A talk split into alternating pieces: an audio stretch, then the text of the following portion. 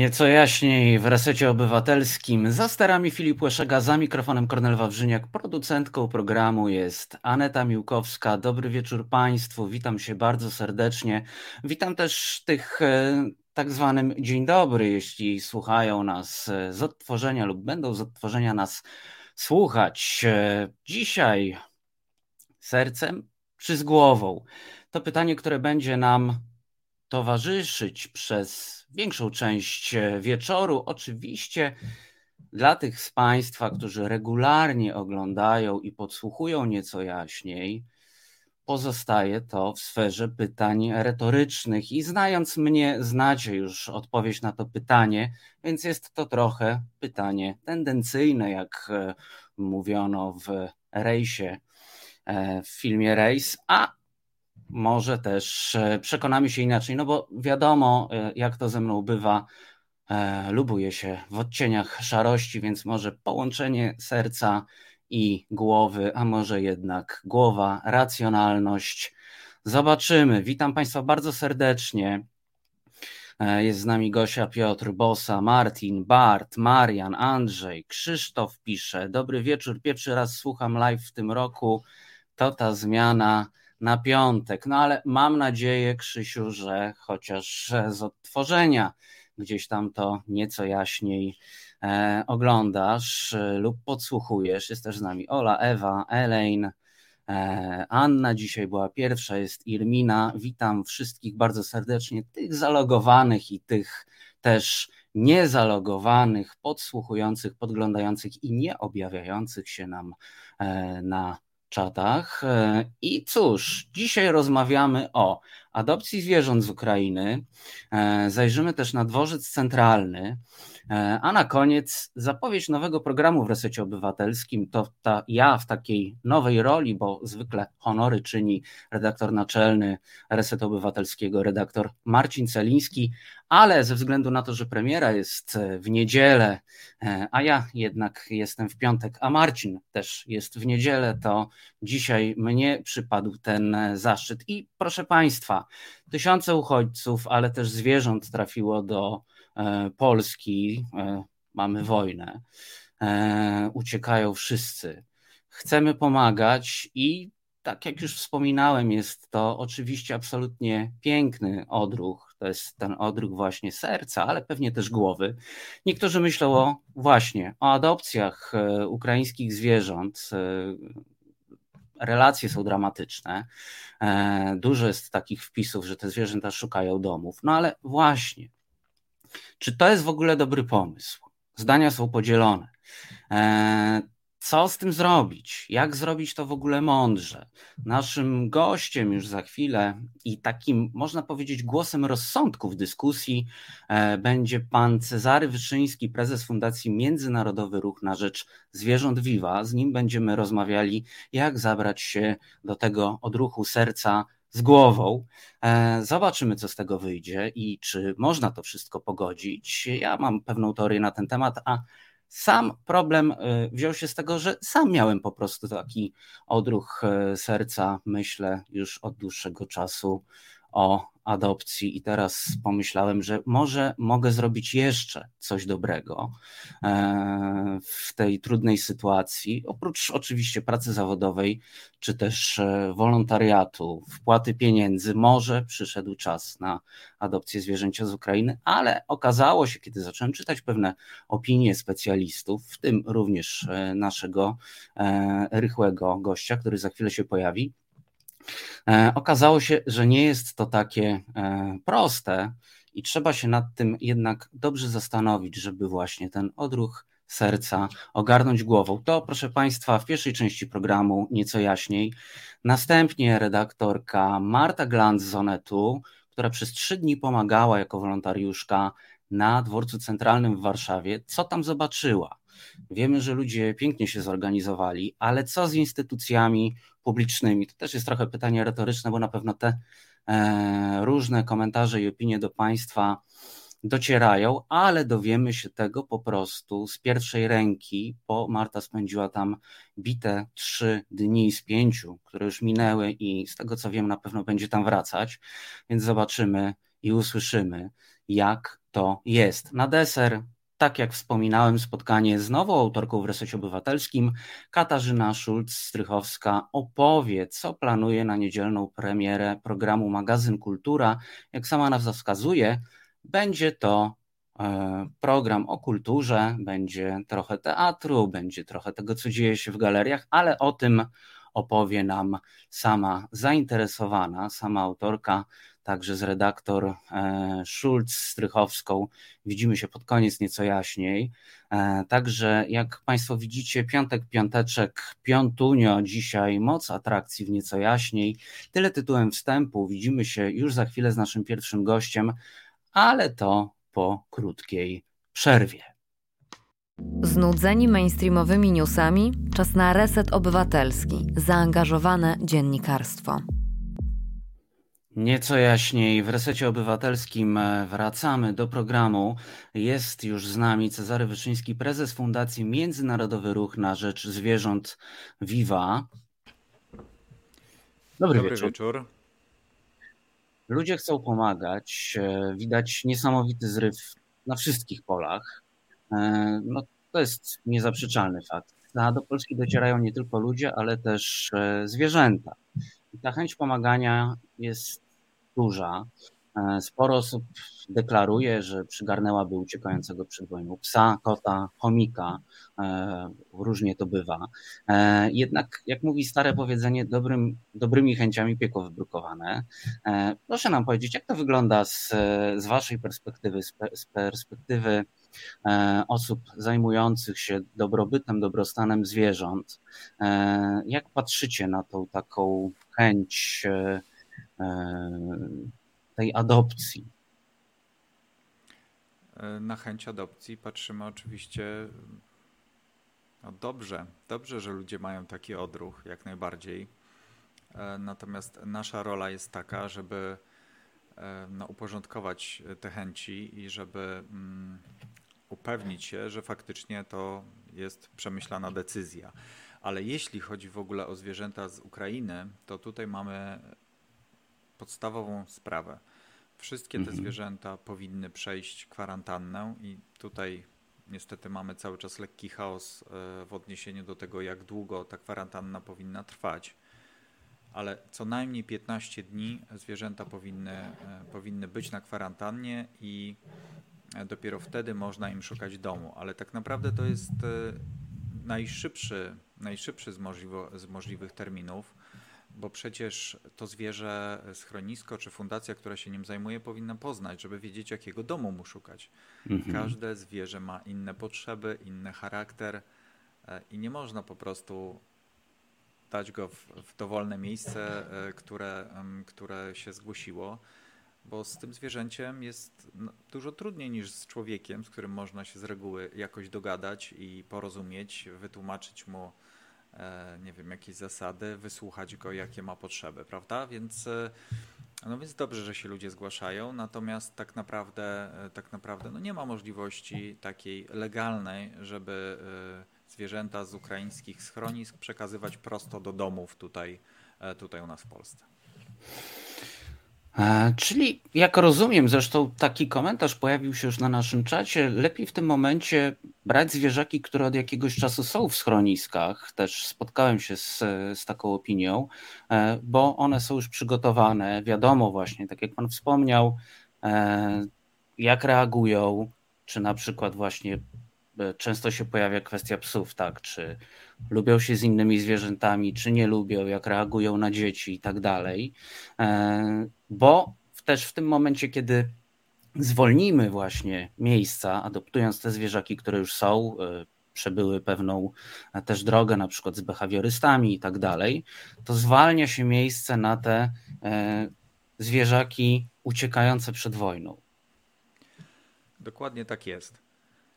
Jeśli bardzo chcemy pomóc, to najlepiej, najłatwiej i najbezpieczniej i najsensowniej byłoby zgłosić się mm, po adopcję zwierzęcia, polskiego zwierzęcia, który jest w schronisku od kilku tygodni, kilku miesięcy, czy, nasami, czy nawet czasami kilku lat, bo to są zwierzęta, które znamy, wiemy jakich domów e, potrzebują e, umieszczenie zwierzęcia w domu, czy też znalezienie mu odpowiedniego domu, to jest naprawdę niełatwa rzecz.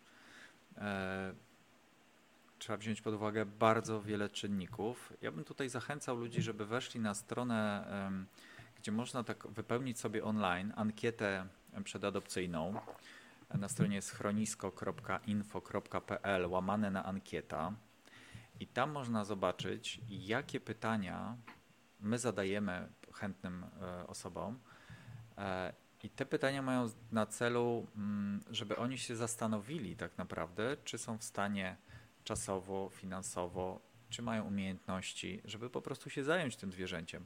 Co zrobią z tym zwierzęciem, jeśli e, na przykład będą chcieli wyjechać na wakacje? Tak? To są wszystko pytania, które należy sobie zadawać właśnie przed adopcją zwierząt, a nie po adopcji, albo kiedy jesteśmy zaskakiwani właśnie różnymi, różnymi sytuacjami, które tak naprawdę da się przewidzieć, no bo wyjazd na wakacje e, to jest coś, co z pewnością życzę tego każdemu, spotka każdego z nas, więc, e, więc warto sobie zadać właśnie wtedy pytanie i, i teraz, jeśli na przykład stwierdzimy, że chcemy to zwierzę zostawić, nie wiem, u rodziców, no ale na przykład u rodziców jest już jakiś pies, no to znowu to jest bardzo ważna okoliczność, czy zwierzę, które adoptujemy, będzie się dogadywało z innymi, z innymi psami, tak, czy z kotami, no. Tych pytań jest naprawdę sporo. E, one nie mają za zadanie zniechęcić do adopcji, absolutnie. Często słyszymy taki zarzut, ale no, naszą rolą jest szukanie z, e, zwierzętom domów, ale tych domów dobrych, odpowiedzialnych, takich, z których to zwierzę nie trafi z powrotem do schroniska. To jest bardzo ważne, żeby nie przerzucać zwierzęcia na próbę. To tu, to tu, tu się nie udało, no to zabierzemy go z powrotem do schroniska, znajdziemy mu jakiś inny dom. Tak naprawdę to musi być naprawdę dobrze, dobrze przemyślany, dobry proces, e, mm, gdzie na końcu zwierzę trafi do domu, w którym się będzie dobrze czuło i zwierzę, z którym ten dom się będzie dobrze czuł, bo tak naprawdę bardzo ważne jest, żeby to zwierzę było chciane. To tak e, a propos zostawiania e, zwierzęcia u rodziców, przypomniała mi się taka, to, taka, taka, taką anegdotę, teraz rzucę. E, zadzwonił kiedyś do mnie kolega, który mieszka bardzo niedaleko swojej matki, właściwie różnica kilku pięter. I zadzwonił i mówi: Słuchaj, może wpadłbyś do kota. Ja mówię, słuchaj, ale to twoja matka też wyjeżdża z wami?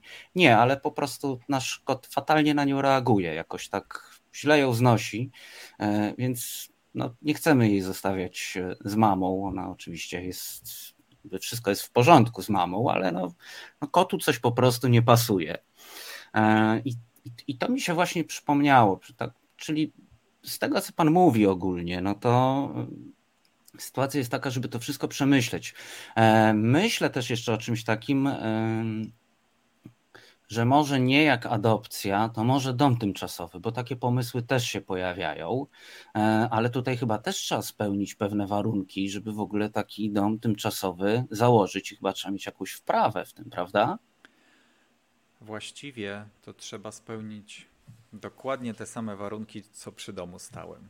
Bo to mhm. jest to samo zwierzę, te same potrzeby, te same potencjalne problemy e, i też jest jedna bardzo ważna rzecz, że mm, dążymy do tego, żeby domy tymczasowe deklarowały się na danie domu temu zwierzęciu do czasu, kiedy ono nie znajdzie nowego domu już stałego, tak? Znowu, żeby tego zwierzęcia nie przerzucać między domami tymczasowymi. Mamy takie deklaracje właśnie nawet teraz od osób, które chcą pomóc zwierzętom z, z, z, z Ukrainy. Nie neguję intencji, na pewno są, są bardzo dobre, ale no, mamy deklarację na przykład, że, mogę, że ktoś może przetrzymać zwierzę przez kilka dni albo przez kilka tygodni, tak? No to nie jest dobra sytuacja, w, w, której musielibyśmy zwierzę właśnie przenosić między jednym domem a drugim. No to dla tego zwierzęcia też jest, też jest stres. Oczywiście w sytuacjach skrajnych, kiedy E, w sytuacjach skrajnych, kiedy, kiedy no nie wiem, musimy uratować zwierzę przed wojną, no to faktycznie dobrze jest umieścić je gdziekolwiek, tak? Natomiast no, to, to, to, to są sytuacje wyjątkowe. Co do zasady, e, to, to, to domy tymczasowe powinny te zwierzęta mieć, dopóki, dopóki nie znajdą domów stałych, tak jak tutaj pojawił się, pojawił się komentarz. Niejednokrotnie dom tymczasowy przeradza się przeradza się w, mhm. w dom stały. Z różnych względów. No po prostu często osoby się przy, przyzwyczajają do tych zwierząt i, i, i no nie są w stanie ich oddać i to jest jak najbardziej ok. Także też trzeba, też trzeba o tym pamiętać, że możemy nie mieć w sobie siły, żeby potem z tym zwierzęciem się rozstać. I to jest też naturalne i normalne.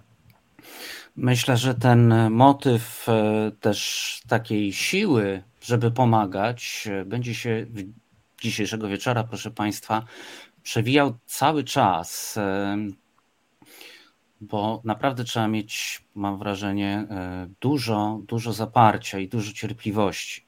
Widziałem wczoraj post kliniki weterynaryjnej z Przemyśla. E, weterynarz pokazywał e, młodziutkiego kota i przekonywał, że trzeba go natychmiast właśnie zaadoptować, bo, bo po co ma trafiać do schroniska. Przekonywał, że kocie jest w pełni zdrowe, młodziutkie. Rzeczywiście taki malutki kotek na rękach mu się, e, mu się, mu się mieścił, ale tak się zastanawiam też w świetle tego, co pan mówi, e, że coś jest nie tak z tym przekonywaniem. Mam wrażenie, że coś jest nie tak z tym przekonywaniem cały czas.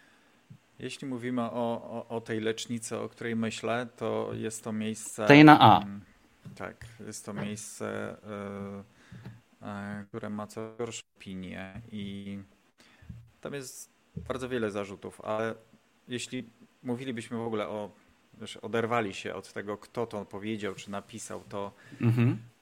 przekonywanie na siłę jest absolutnie złym pomysłem. E, tak samo jak, jak adoptowanie zwierząt pod wpływem emocji. No jeśli przekonamy kogoś, żeby koniecznie wziął to zwierzę, tak, bo nie wiem, nam zależy, albo użyjemy jakiegokolwiek nie wiem, socjotechnicznego uchwytu, to po jakimś czasie może się jednak okazać, że to nie była decyzja przemyślana, odpowiedzialna i po prostu to zwierzę będzie szukało domu. I to już nie będzie mały kotek, to już będzie dorosły kot, który był przyzwyczajony do życia w jakimś miejscu z jakimiś ludźmi i będzie mu znaleźć jeszcze trudniej miejsce bardzo często niż takiemu małemu kociakowi, tak? Więc okej, okay, pokazujmy te zwierzęta, pokazujmy, że warto adoptować, bo bardzo często ratujemy życie w ten sposób tym, tym zwierzętom, szczególnie biorąc pod uwagę procent śmierci w e, polskich schroniskach, który w tak zwanych mordowniach potrafi dochodzić do 20-30%, tak? czyli 20-30% zwierząt, które trafia do schroniska, już z niego nigdy nie wychodzi. E, więc, więc oczywiście warto adoptować, natomiast e, da się pogodzić właśnie to dobro, które się robi mm, adoptując zwierzę, z y, odpowiedzialnym podejściem, które, które owocuje tym, że to zwierzę trafia. Może, może będzie trochę dłużej tak, w schronisku bądź pod opieką fundacji, ale za, za to trafi już y, do domu e, na całe życie i już nie będzie miało no, w życiu wydarzeń, wydarzenia pod tytułem, że jest zwracane do schroniska, czy że ma, musi opuścić swój dom i, i szukać innego domu. Tutaj e, znowu komentarz od Gosi na naszym YouTube'owym czacie. Czasem wychodzą choroby zwierzaka i lepiej, żeby został w domu tymczasowym, niż przeżywał stres związany z przeprowadzką. E, warto, żeby to właśnie e, wybrzmiało, żeby wybrzmiało to, że nawet jeśli to pokazywane właśnie e, w kontrowersyjnej, jak się okazuje, klinice e, kocie wygląda na zdrowe, to po kilku tygodniach może wyjść również tak zakładam, bo nie jestem specjalistą, na pewno pan Cezary e, to mm, tutaj za chwilę nam wyjaśni, e, ale też wychodzi dopiero stres. Wychodzi dopiero stres po paru tygodniach. Pamiętajmy, proszę Państwa, że to są zwierzęta, które uciekają przed wojną, które słyszały huki. Co roku apelujemy e, w mediach, żeby nie strzelać w Sylwestra, a tam to jest Sylwester razy milion, proszę Państwa, po prostu w tym momencie, że posłużę się taką trochę być może nie na miejscu metaforą, ale wiecie o co chodzi. Chodzi o skalę po prostu tego przerażającego dla zwierząt również huku. I myślę, że można to nazwać takim zwierzęcym PTSD, które wyjdzie dopiero po czasie. Definitywnie zwierzęta, które trafiają z, z Ukrainy, jeśli teraz o nich mówimy, to no one, one czasami przyjeżdżają mocno wylęknione, można powiedzieć kolokwialnie w szoku bardzo często. Są to zwierzęta, które zanim trafiły do Polski, e, mogły nawet w, w jechać, jechać przez kilkadziesiąt godzin albo dwie, trzy doby bez, e, bez, bez jedzenia na przykład, tak? czy bez możliwości wyjścia na zewnątrz kontenera. To są zwierzęta, które są ściśle na przykład pod kurtkami wożone, więc no, są to skrajnie stresowe i stresujące sytuacje dla zwierząt, więc oczywiście dając taki dom zwierzęciu, czy to będzie tymczasowy dom, czy dom stały, trzeba to wziąć pod uwagę, ale tutaj też zaznaczę, że, że ten okres kwarantanny plus ten okres, który jeszcze to zwierzę przez chwilę zostanie w schronisku, najprawdopodobniej, to jest ten moment, kiedy mm, oczywiście w schroniskach, w których ma odpowiednie warunki, kiedy, kiedy trochę dojdzie do siebie, można powiedzieć, tak, i zacznie się zachowywać bardziej tak jak, jak ono, nie? nie będzie wylęknione, nie będzie siedziało spokojnie, co może być y, odczytane opacznie y, tak, że to jest zwierzę spokojne. Nie, ono może być spokojne dlatego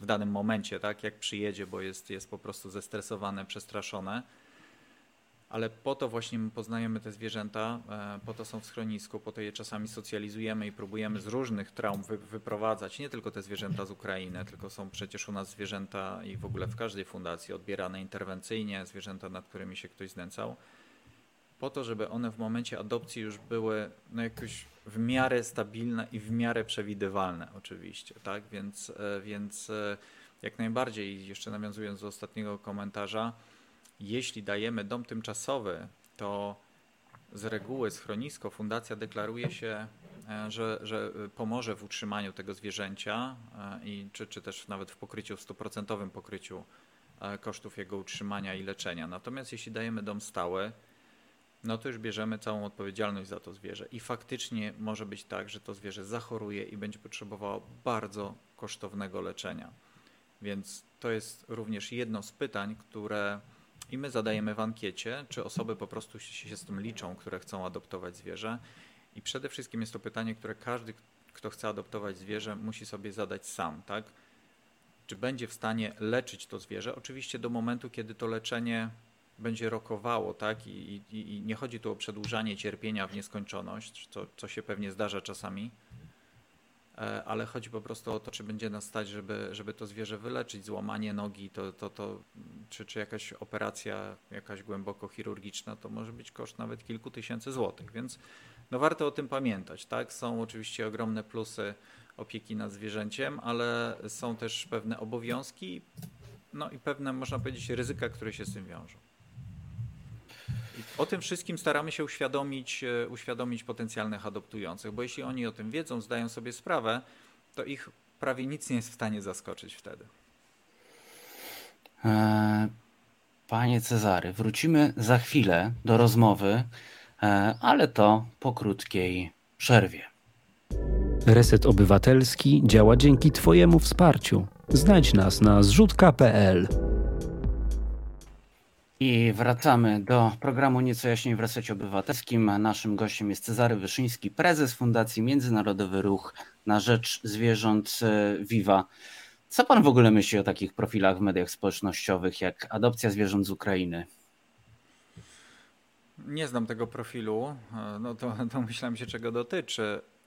Jeśli e, no, są to zwierzęta, które no, są przebadane, bezpieczne i przeszły kwarantannę, to, to myślę, że, że dobrze, że taki profil został założony, ale tak jak mówię, nie, nie, nie wchodziłem tak, e, na, na, na ten profil. Nie wiem, jak oni tam działają, skąd zwierzęta biorą i, e, i tak dalej. E, a może nam, mam, nam Pan powiedzieć, jakie działania są teraz prowadzone, między innymi przez, przez Waszą fundację? Mhm. Jasne. E, tych działań jest e, bardzo wiele. Mm, jakby wielotorowo idzie, idzie ta akcja pomocy. E, po pierwsze, przyjęliśmy dużą grupę zwierząt z Ukrainy do nas, do schroniska w Korabiewicach. Około między 50 a 60 w tej chwili, nie pamiętam. I te zwierzęta właśnie są w trakcie kwarantanny. E, czekają na, czekają na upłynięcie tych 15 dni po to, żebyśmy mogli e, zacząć im, zacząć im szukać domów. E, po drugie, po drugie przekazujemy, robimy zbiórkę i przekazujemy dary, kontenerki, karmę, smycze, tego typu wszystkie akcesoria, które są potrzebne do opieki nad zwierzętami, do punktów recepcyjnych i na dworce kolejowe, które też trochę takimi punktami recepcyjnymi są. Tam się pojawiają uchodźcy właśnie ze zwierzętami, którzy potrzebują, potrzebują pomocy właśnie w, w dostarczeniu tych, tych, tych akcesoriów. Przede wszystkim e, kontenerków, transporterków, bo e, część z nich musiała zostawić transporterki zanim weszli do pociągu e, po stronie ukraińskiej. Część z nich nigdy nie miała tych transporterków, więc tutaj, tutaj potrzebują takiej właśnie pomocy, bo te zwierzęta często po prostu w rękach, na torba, w torbach, gdzieś pod kurtkami przewieźli. Więc, więc pomoc, pomoc właśnie w tych punktach recepcyjnych. E, i też e, duże ilości karmy przekazujemy w porozumieniu z organizacjami ukraińskimi właśnie do Ukrainy. E, to już jeżdżą duże samochody do magazynów i z tych magazynów później ta pomoc jest dystrybuowana do, do, do osób, które, które jej potrzebują. Także no to jest kilka, kilka różnych działań, tam gdzie się pojawiają zwierzęta i, i jest jakaś potrzeba wsparcia, tam jesteśmy. A jak... Nie tylko my zresztą, ja chciałbym dodać, że mhm. E, to jest taki ogrom problemu, że bez włączenia się właściwie prawie wszystkich organizacji w Polsce to by nie było możliwe do, do opanowania. A jak e, ludzie z tą potrzebą taką serca, e, żeby pomóc, jak, co oni mogą, jak mogą tutaj tą swoją cegiełkę dorzucić do waszych działań? Oczywiście mogą e, po prostu wziąć udział w tej zbiórce darów rzeczowych, przynieść potrzebne rzeczy i tu zachęcam do zapoznania się z, z listą potrzeb zależną w dużym stopniu. Ona ma oczywiście wspólne elementy, ale ona w dużym stopniu zależy od tego e, po prostu, który, który to jest punkt recepcyjny, tak? I jakie aktualnie ma potrzeby, bo, bo czasami jest tak, że po prostu większa ilość jakiś, e, nie wiem, załóżmy dojedzie większa ilość karmy i nie ma sensu dowozić więcej karmy, bo te punkty z reguły nie mają dużo miejsca, żeby ją magazynować. To jest, to jest w ogóle problem z magazynowaniem, który jest oczywiście spotęgowany przez ogromny chaos.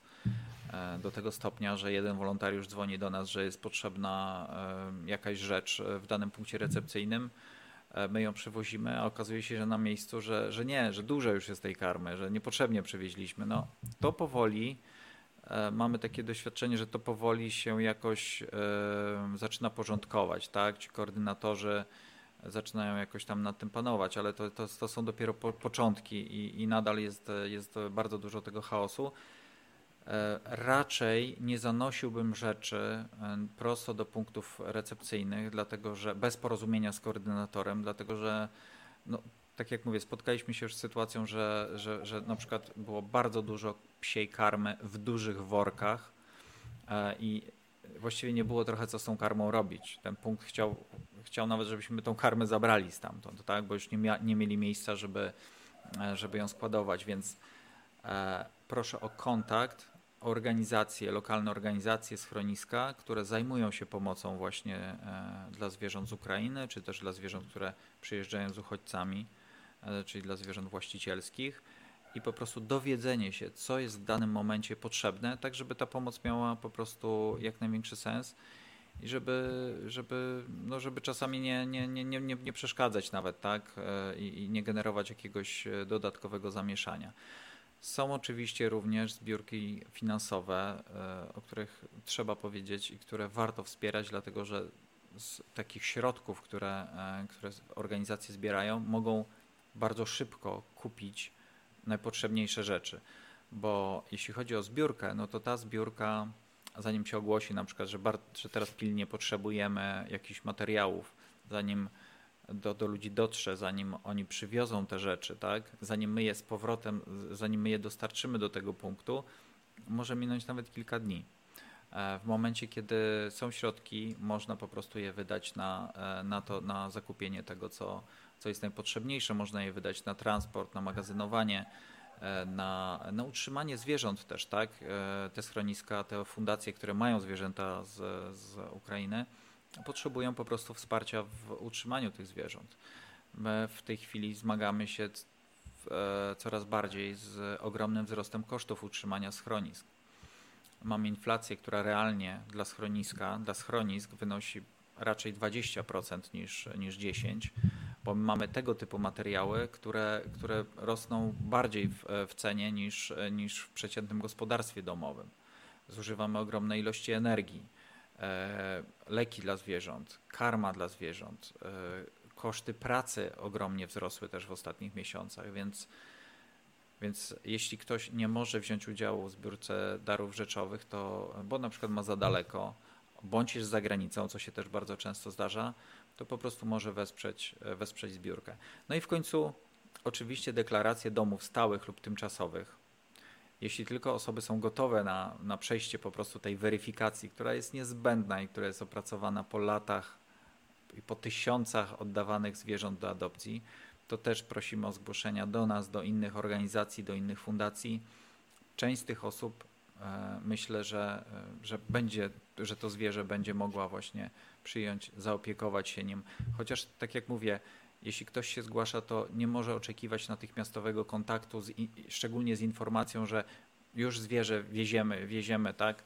E, mhm. Będziemy za, za jutro albo za godzinę, bo każde zwierzę, które do nas trafia, powinno przejść co najmniej 15-dniową kwarantannę, jeśli jest zdrowe i jeśli jego stan psychiczny po tej kwarantannie pozwoli na adopcję. No więc widać, że tu jest bardzo wiele tych, tych, tych, tych czynników i e, przede wszystkim podsumowując, jeśli ktoś chce pomóc, zasięgnąć informacji, co jest potrzebne i też czasami uzbroić się w cierpliwość. E, bardzo mnie zaniepokoił ten wątek, który Pan poruszył a propos sytuacji schronisk w tym momencie. Rozumiem, że to są bardzo złe wieści. To są bardzo złe wieści, a nie, ja nie powiedziałem o wszystkich złych e, rzeczach, które się dla schronisk dzieją w tej chwili. E, po ostatnich zmianach podatkowych mhm. w kolejnych latach do schronisk trafi znacznie mniej środków z 1%. Część osób nie będzie płacić podatku w ogóle, więc automatycznie nie powstanie również 1% podatku. Szacujemy, że, to, że, że wpływ z 1% może spaść nawet o 80%. To nie jest kwestia tylko schronisk oczywiście, e, ale w ogóle organizacji pożytku publicznego. E, druga rzecz, związana również ze zmianami podatkowymi, to jest to, że samorządy będą miały mniej środków, a większość schronisk e, duża część schronisk jest utrzymywana z, przez samorządy z budżetów, e, z budżetów miast i gmin.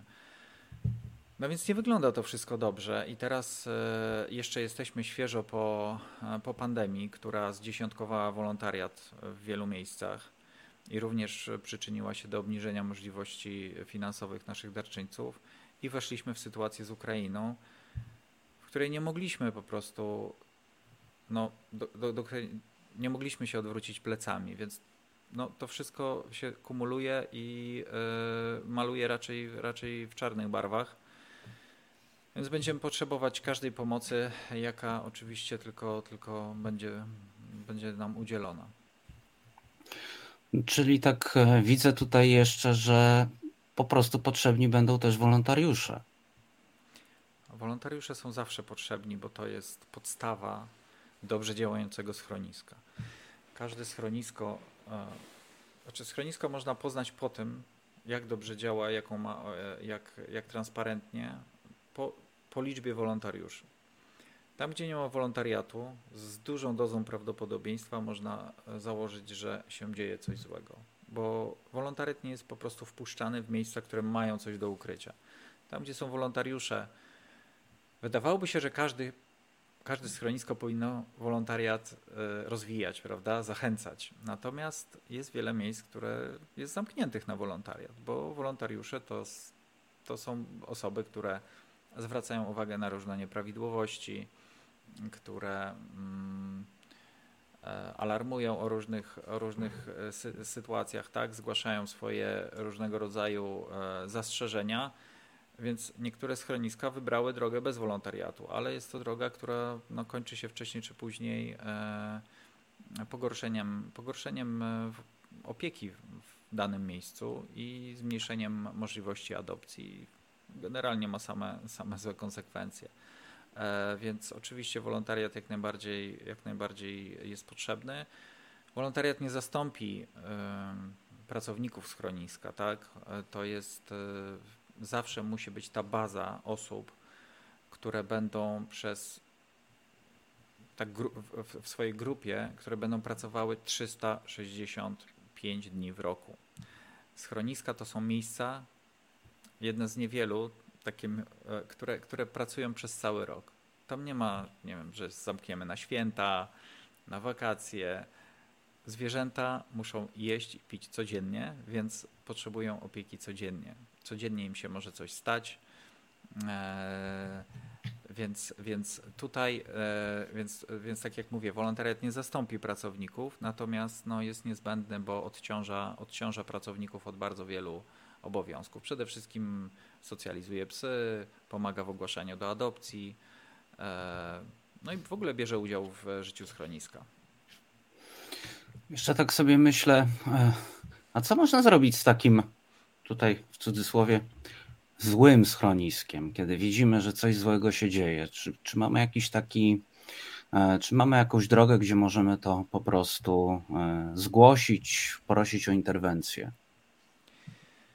E, to wszystko zależy od bardzo wielu rzeczy. Mm, przede wszystkim od tego, kto jest właścicielem lub łamane na i zarządcą schroniska. Jeśli jest to miasto, no to mamy cały szereg możliwości nacisku, tak? Miasto, czyli załóżmy władze samorządowe, no to mamy możliwości nacisku na to, na to miejsce przez radnych, przez władze, przez media. Podobnie jest, e, jeśli schronisko jest prowadzone przez organizację pozarządową. Organizacji pozarządowej również e, e, również można na, na organizację wywrzeć presję właśnie poprzez, poprzez media, poprzez władze, i zmusić ją do, do polepszenia standardów, polepszenia opieki. Natomiast są cały czas schroniska prywatne całkowicie w Polsce. To są przedsiębiorcy, którzy prowadzą działalność na swoim własnym terenie, otaczają schroniska wysokim murem i gromadzą w tych schroniskach kilkaset bądź kilka tysięcy zwierząt. I tam jest ciężko bardzo o interwencję. To jest każde takie miejsce to jest temat trochę na oddzielną audycję, tak? Jak mhm. próbujemy z nim walczyć, jak wolontariusze próbują coś zrobić. E, czasami się udaje. No, nasze schronisko w Korabiewicach jest e, przykładem takiego miejsca, gdzie właśnie na prywatnym terenie e, no, rocznie zagryzało się, ginęło z powodu nieleczonych chorób kilkaset zwierząt. Więc tak naprawdę nie było to schronisko, mówię tu o latach przed 2012, tylko było to miejsce raczej śmierci, cmentarzysko zwierząt. E, no i tutaj tak naprawdę dwa lata zajęło odbicie tego, e, tego, tego miejsca z rąk zbieraczki, która była popierana przez ludzi, którzy zarabiali po prostu na tym miejscu, dowożąc psy i pobierając opłaty z gmin. No ale kombinacja różnych zabiegów e, zakończona wykupieniem tego miejsca po prostu z prywatnych rąk, rozwiązała tą sprawę. Innym przykładem są radysy, tak, gdzie wiele organizacji się skrzyknęło i po prostu razem z prokuratorem weszli na teren schroniska i zebrali ogromny materiał dowodowy świadczący o tym, że dochodziło do nieprawidłowości. E, wyadoptowali wszystkie psy za zgodą e, prokuratury E, I, I to też oczywiście, to wszystko streściłem w dwóch minutach, ale to była też praca od, od, od wielu lat różnych osób i różnych organizacji. Także no zależy wszystko od miejsca, tak? Generalnie widzę, że coraz mniej takich miejsc jest, na szczęście. I, i myślę, no, że dążymy do tego, że, że, że niedługo się kompletnie ich pozbędziemy, dlatego że też jest coraz mniej bezdomnych zwierząt na szczęście. W, w, zostały wdrożone programy zapobiegania bezdomności zwierząt. Na razie w 100% te programy zostały wdrożone w dużych miastach, ale już średnie miasta też, też je wdrażają. Taki program to jest e, oczywiście pewna inwestycja na początku, tak, tak przedstawiamy z takiej perspektywy właśnie te programy e, władzom miasta, że to jest pewnego rodzaju inwestycja, która po dwóch, trzech, czterech latach powoduje, że zwierząt bezdomnych jest mniej i miasto może oszczędzać, zacząć oszczędzać pieniądze. Tak? Czyli w ten sposób się mierzymy z tym argumentem, że nie ma pieniędzy. I coraz więcej miast widzi to, że e, inwestując w chipowanie, w sterylizację zwierząt, również zwierząt właścicielskich, po jakimś czasie jest sytuacja, że po prostu tych zwierząt jest mniej w schronisku, czyli są mniejsze koszty utrzymania zwierząt. No, takim standardowym e, przykładem jest e, Warszawa, gdzie jeszcze kilka lat temu było chyba 2,5 tysiąca zwierząt, a w tej chwili jest, nie wiem, na dzień dzisiejszy, ale powiedzmy około 800, tak? czyli trzy bądź czterokrotny nawet spadek liczby zwierząt e, w to bardzo dużo. kilku latach. Tak, to bardzo dużo. No to pokazuje jakby czarno na białym, że są rozwiązania, które działają. Że to nie jest tak, że, że, że po prostu nic się nie da zrobić, bo było, była taka narracja, tak? No te zwierzęta są, bo ludzie je porzucają, rozmnażają i to właściwie no, Y, no tak musi być. Nie musi tak być. Są narzędzia, które mogą skutecznie sobie poradzić z bezdomnością zwierząt. Oczywiście za granicą już dawno sobie z tą bezdomnością poradzono, co też jest dowodem na, na to, że się da. Ale wtedy słyszeliśmy do tej pory argument, że no to za granicą to tam mają pieniądze. A okazuje się, że w Polsce też się da to zrobić, bo problemem nie jest to, że Polacy, polskie gminy i samorządy nie wydają pieniędzy. To nie jest problem. Te pieniądze po prostu są źle wydawane i od lat próbujemy to uświadomić. Tam, gdzie się udaje, widać efekty. To jeszcze raz e, na koniec rozmowy podsumujmy, bo chcę, żeby to wybrzmiało po prostu w e, nieco jaśniej. Jak pomagać z głową w tym, e, w tym trudnym dla nas wszystkim, również dla zwierząt okresie? Bo rozumiem, że przede wszystkim potrzebna jest nam cierpliwość. Cierpliwość też, ale zacząłbym od po prostu dowiedzenia się na stronie internetowej bądź telefonicznie, co jest potrzebne, jaka pomoc jest potrzebna, tak, żeby ta nasza pomoc była faktycznie dobrze wcelowana. E, po drugie, żebyśmy właśnie to, co powiedziałem, uzbroili się w cierpliwość i nie oczekiwali, że dostaniemy odpowiedź za chwilę na naszą, na naszą ofertę pomocy, dlatego że no raz, że zwierzęta z Ukrainy muszą przejść kwarantannę, a dwa, że osoby, które obsługują skrzynki mailowe schronisk i fundacji, mają również inne po prostu obowiązki. Bardzo często na przykład w tej sytuacji jeżdżą, jeżdżą i wożą dary bądź wożą zwierzęta. Więc, e, więc po prostu taka jest, e, no, takie są realia w tej chwili, że musimy chwilę na tą odpowiedź, e, na tą odpowiedź poczekać. I jeszcze chciałem też przypomnieć link do tej ankiety adopcyjnej. Oczywiście, jeśli nie chcecie adoptować zwierzęcia, to proszę nie wysyłajcie tej ankiety, żeby oczywiście nie generować niepotrzebnego ruchu na mailu, ale um, dla osób, które się zawsze zastanawiają, jakby co jest potrzebne, żeby adoptować zwierzę. Ta ankieta odpowie Wam na bardzo wiele pytań. Ona jest na stronie schronisko.info.pl łamane na ankieta i zobaczycie tam w, e, krok po kroku e, właśnie na jakich informacjach zależy schronisku, jakie sytuacje mogą się pojawić e, podczas e, adopcji zwierzęcia i po prostu czy jesteście, czy jesteście na to gotowi. Część osób może zrezygnować po prostu z adopcji zwierzęcia po, po tym, jak sobie uświadomi właśnie, że, że, że no nie jest w stanie na przykład znaleźć dobrego miejsca temu zwierzęciu e, na, wyjeżdżając na wakacje, tak? Albo no, ludzie myślą na przykład, że oddadzą zwierzę do hotelu jadąc na wakacje, ale nie zdają sobie sprawy, ile kosztuje oddanie zwierzęcia do hotelu, po pierwsze. Po drugie, że w wakacje jest bardzo często ciężko znaleźć miejsce w hotelu dla psa. I po trzecie, że nie każdy pies dobrze zniesie pobyt w hotelu.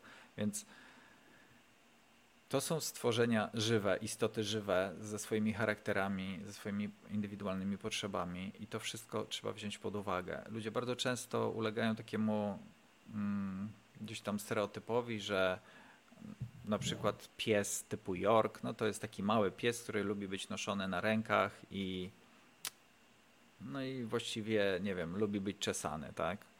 Mhm. E, Tymczasem Jorki są po prostu normalnymi psami, które mają swoje psie potrzeby e, i absolutnie do nich nie należy e, zakładanie gumek na, na, na, na włosy i e, chodzenie wiecznie na rękach. Absolutnie nie. Więc, więc no to wszystko, to wszystko wychodzi dopiero w momencie, kiedy, kiedy ten proces adopcyjny zaczniemy. I naprawdę zachęcam do adoptowania zwierząt. Są w schroniskach, fundacjach zwierzęta rasowe również. I taka adopcja jest naprawdę e, nie, lepsza nie tylko dlatego, że ratuje e, po prostu bardzo często te zwierzęta od śmierci, ale to jest proces dużo bardziej świadomy. Jak kupujemy zwierzę z hodowli, to bardzo często, nie mówię, że zawsze, no po prostu jest to transakcja kupna zwierzęcia. No jeśli ktoś chce sprzedać zwierzę, to z reguły raczej mm, będzie miał skłonność do pomijania wad e, na przykład tego zwierzęcia, czy wad ogólnie wynikających z opieki nad zwierzęciem, tak? E, no to jest tak, jak cokolwiek się sprzedaje, no to nie będziemy kogoś zniechęcać, że no nie, nie kupuj tego ode mnie, bo to jest takie, takie i w ogóle jeszcze możesz sobie coś zrobić, krzywdę, tak?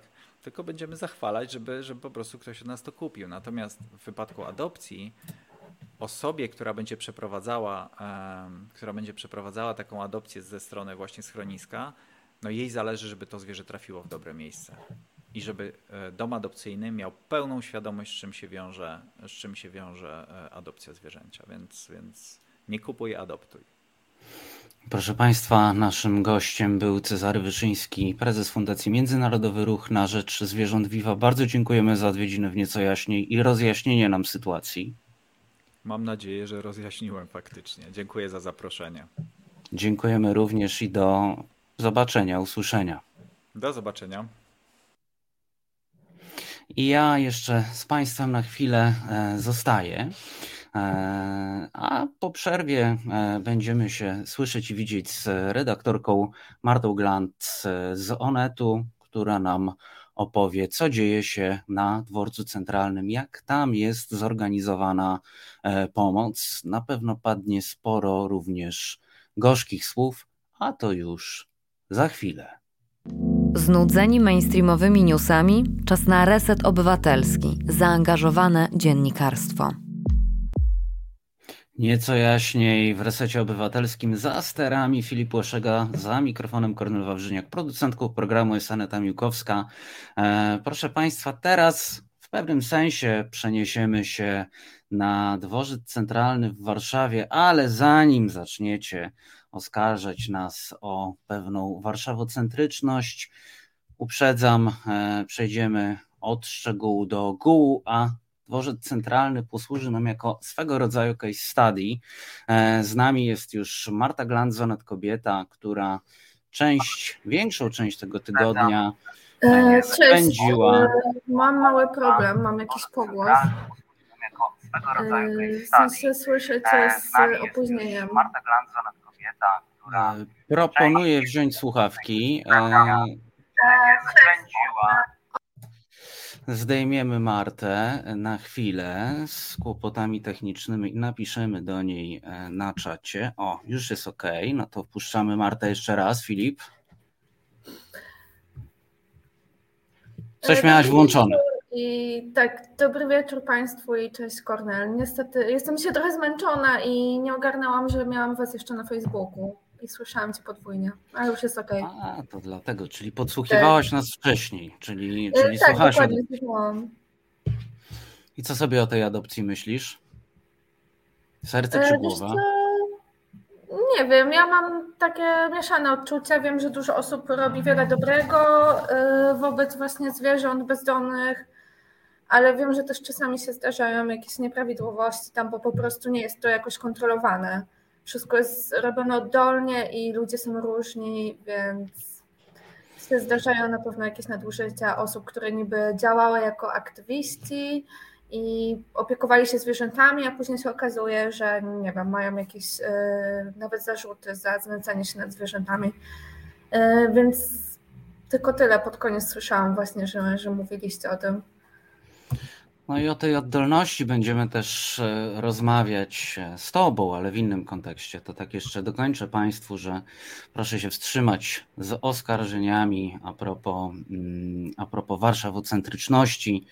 Ten dworzec centralny nam posłuży dzisiaj jako swego rodzaju case study po prostu nad tym, nad tym jak wygląda organizowanie się, bo to e, pewnie widziałaś takiego mema. Ja mam wrażenie, że nic od dwóch tygodni się nie zmieniło, ale jest taki mem, proszę Państwa, e, w którym, e, w którym to chyba Janek Koza to narysował, ale nie jestem pewien.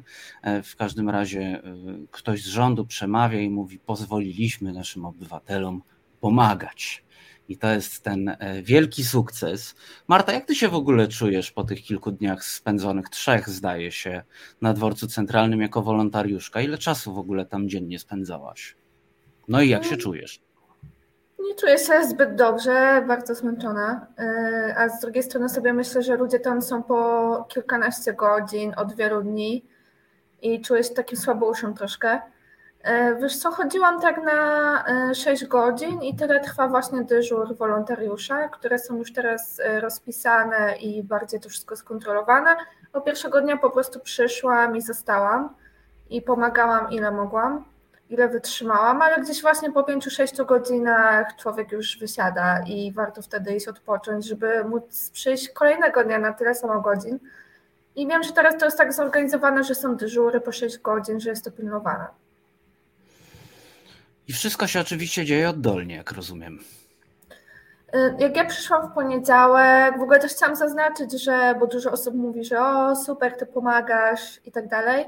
No jednak ja tam też byłam w pracy. Jest to mnóstwo osób, które no, rzuciło całe życie, żeby tam być i pomagać. Nawet przychodziły osoby, które się pytały, kiedy mają wziąć urlop w pracy, kiedy są najbardziej przydatni. A ja poszłam z, na początku taką myślą, że po prostu trochę tam pomo pomogę przy okazji tego, że będę pisać y, o tym materiał.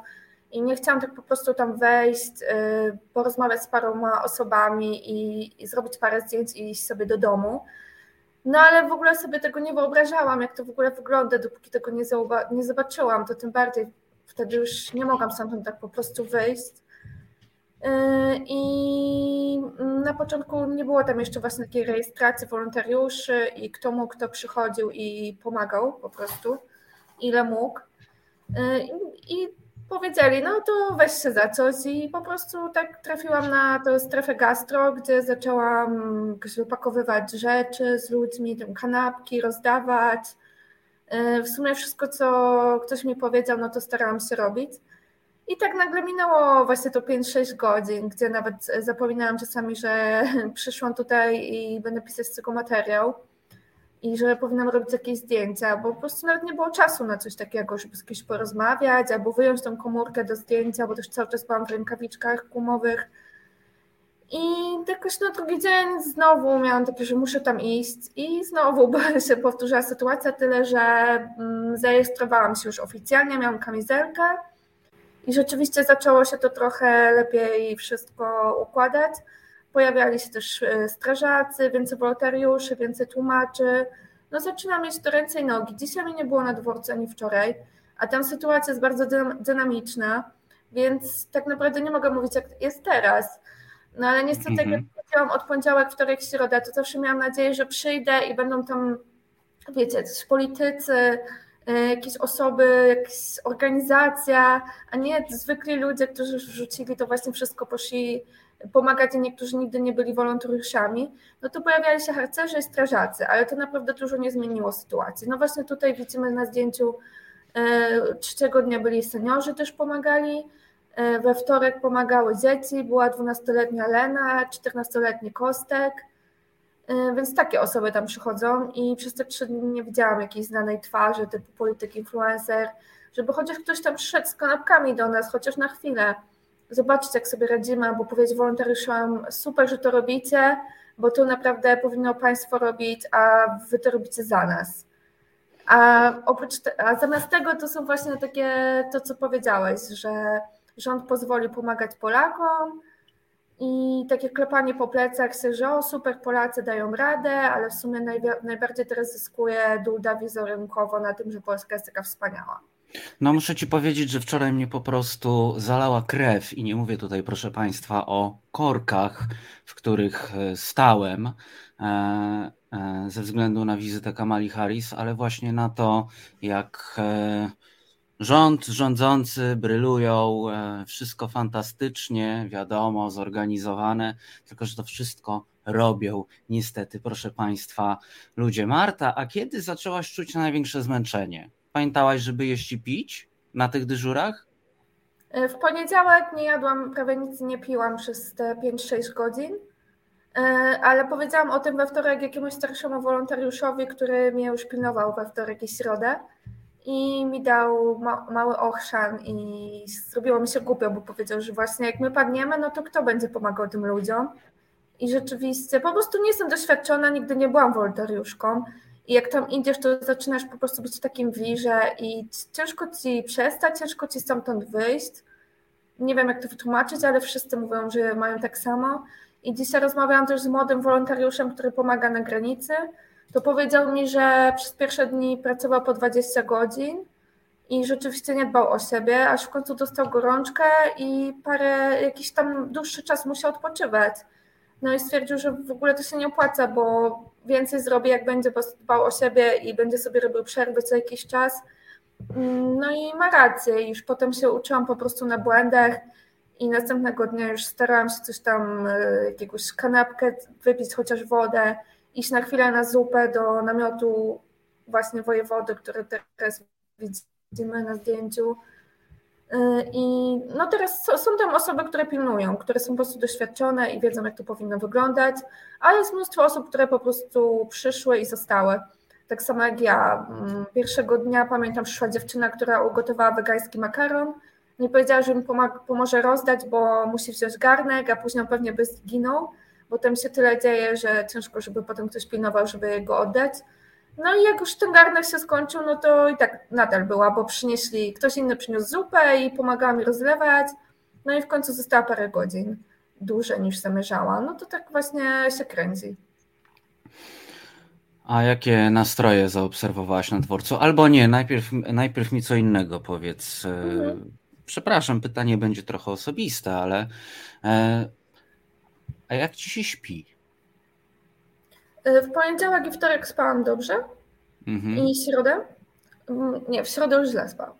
Ale w poniedziałek i wtorek spałam dobrze, bo wiedziałam, że na drugi dzień będę znowu tam szła. I po prostu byłam, zasypiałam, bo zawsze włączam sobie jakiś podcast i, i zasypiam przy nim, to po dwóch minutach już po prostu padałam, bo to jednak jest praca fizyczna, ciężka. Tam dźwigałam jakąś wodę, kanapki wykładała, wykładałam we wtorek, kilka godzin rozlewałam herbatę i kawę, co jest chyba najtrudniejsze, bo tam non-stop ludzie podchodzą, tam nie ma w ogóle żadnej przerwy i jak, nie wiem, chciałam się czegoś sama napić czy coś, to słyszałam tam coffee chai, coffee chai i każdy po prostu podtykał kubek, więc tam jest trudno i tam musicie ktoś zmienić, e, żebyś mógł odpocząć. E, ale w środę już właśnie słabo spałam, bo na drugi dzień nie szłam na dworzec i byłam wkurzona, że nie mogę iść tak naprawdę. Czyli czułaś jakieś takie wyrzuty sumienia? Trochę tak. Dzisiaj też nie byłam na dworcu, bo pracowałam do 20 i miałam taki plan, że pójdę na noc, że pogadam z tobą, bieram się, idę tam na noc. No nie wiem, czy dam radę się, bo dałabym radę się nawet ubrać, jestem taka już, po prostu to nagle schodzą te emocje, adrenalina, która jest na miejscu. Tam sami wolontariusze mówią, że są tacy nakręceni, chodzisz trochę taki nakręcony, bo jednak pomaganie też tak fajnie ładuje energią ale później to wszystko schodzi i pojawiają się jakieś emocje, przemyślenia w ogóle, co tam się dzieje, dlaczego to tak wygląda. I myślisz sobie, że to ci ludzie nadal tam są, napływają, ktoś przynosi kanapki, a ciebie tam nie ma. I to jest dość trudne. Jakby gdzieś nie mam za dobrego nastroju przez to. A jak nastroje na dworcu? Jakby wśród wolontariuszy to mm, jest ok, wszyscy są zmęczeni, ale tak jak mówię, jak jesteś tam w tym wirze, to najgorzej jest stamtąd wyjść. I pamiętam taką dziewczynę, nawet nie znam jej imienia, bo po większości osób nie znam imion, bo nie mieliśmy kiedy nawet przedstawić sobie, ale chyba jej trzy godziny mówiłam, żeby już szła do domu i widziałam, że już w sumie niewiele robi, tylko tam stoi i mówię, idź do domu, ile siedzisz tutaj już? No dobra, zaraz pójdę. No i tak gdzieś dwie godziny w końcu poszła, mm, już tam ledwie stała. I to tak właśnie niestety jest. I trochę się denerwuję, że no, państwo na tym jedzie, nie? na tym, że jest tyle osób, które tam poszły i się wciągnęły w ten wir i nie chcą przestać pomagać. A ze strony drugiej, jakie są nastroje, wiesz, nie ma za bardzo czasu rozmawiać z tymi ludźmi, ale widać, że no, przychodzą tam różne osoby, wiadomo, że Ukraińcy to nie jest jeden naród, taki jedna osoba, tak samo jak Polacy nie są jedną osobą. Już na początku mówiliśmy, że Polacy wspaniali, wszyscy pomagają, a później zaczęły dopiero wychodzić jakieś też nieciekawe sytuacje. E, no to są takie osoby, które nam bardzo dziękują i są bardzo miłe i są też bardzo zakłopotane tą całą sytuacją i tym, co dla nich robimy, bo oni chyba sobie zdają sprawę, że po prostu jesteśmy zwykłymi ludźmi, a nie jakimiś urzędnikami czy osobami wyznaczonymi do tego, które będą miały z tego na przykład, nie wiem, jakiś zysk, że pracują tam. E, są osoby, które po prostu chcą jak najwięcej tam znaleźć coś dla swoich dzieci e, i są w takim trybie zadaniowym, że nawet zdobyć wrzątek do butelki z mlekiem rozpuszczalnym dla dziecka. Jest też sporo osób, którzy nie są e, uchodźcami, tylko są to osoby w kryzysie bezdomności, osoby biedne. I mhm. no, ja nikomu nigdy tam nie odmawiałam pomocy. Wiem, że czasami po paru dniach się już człowiek zaczyna trochę denerwować, jak widzi tą samą twarz, która chce wziąć soczki dla dzieci, które są. No a z drugiej strony, kurde, te osoby też potrzebują pomocy i tam się trochę zebrała taka grupa, która po prostu jest od dawna zapomniane od państw, e, przez państwo i no, już nie będę odmawiać im ciepłej zupy. Czy państwo z kartonu pasuje jako określenie do sytuacji, jaka panuje na dworcu? Wiesz, e, napisałaś, napisałaś nie jeden tekst z dworca i piszesz między innymi, że pomoc jest całkowicie oddolna, że to taka partyzantka, cytując. Mhm. E, no tak, ten cytat partyzantka to jest z wolontariuszki. E, tylko jeszcze chciałam powiedzieć, bo nie miałam kiedy, że ja byłam w strefie gastro, która jest jakby mhm. jedną z wielu stref na tym dworcu. I ja mam jakby stamtąd taki ogląd, jak to wygląda z, z, z tamtej strony. Wiem, że to coraz lepiej wygląda i że wolontariusze mogą się trochę też denerwować, gdy mówimy o tym chaosie i partyzantce. Mogą to brać tak personalnie do siebie, a naprawdę szacun, że im się tam udało już zrobić jakiś system i jest strefa, gdzie mm, kierują na darmowy transport, gdzie szukają noclegów, ludzie pomagają znaleźć y, też y, peron, pociąg, jest dużo tłumaczy, więc to naprawdę jakby na to wszystko, co tam się dzieje, ile jest osób i że to wszystko zrobiła oddolnie grupa osób, która się zebrała na Facebooku, to naprawdę funkcjonuje bardzo dobrze. Tylko chyba nie powinno tak wyglądać, że stoimy i na przykład nie mamy wody, żeby wydać i musimy czekać, aż jacyś ludzie przyjdą i się spytają, co nam kupić, albo przyniosą tą wodę. A na przykład, nie wiem, miasto czy wojewoda nie mogą jakichś funduszy zabezpieczyć, żeby nam dostarczyć takie podstawowe rzeczy. Już nie mówię, że codziennie muszą nam przywozić barszcz ukraiński, który się pojawia, to wiadomo jest wielkim hitem i czasami ludzie przynoszą nam barszcz.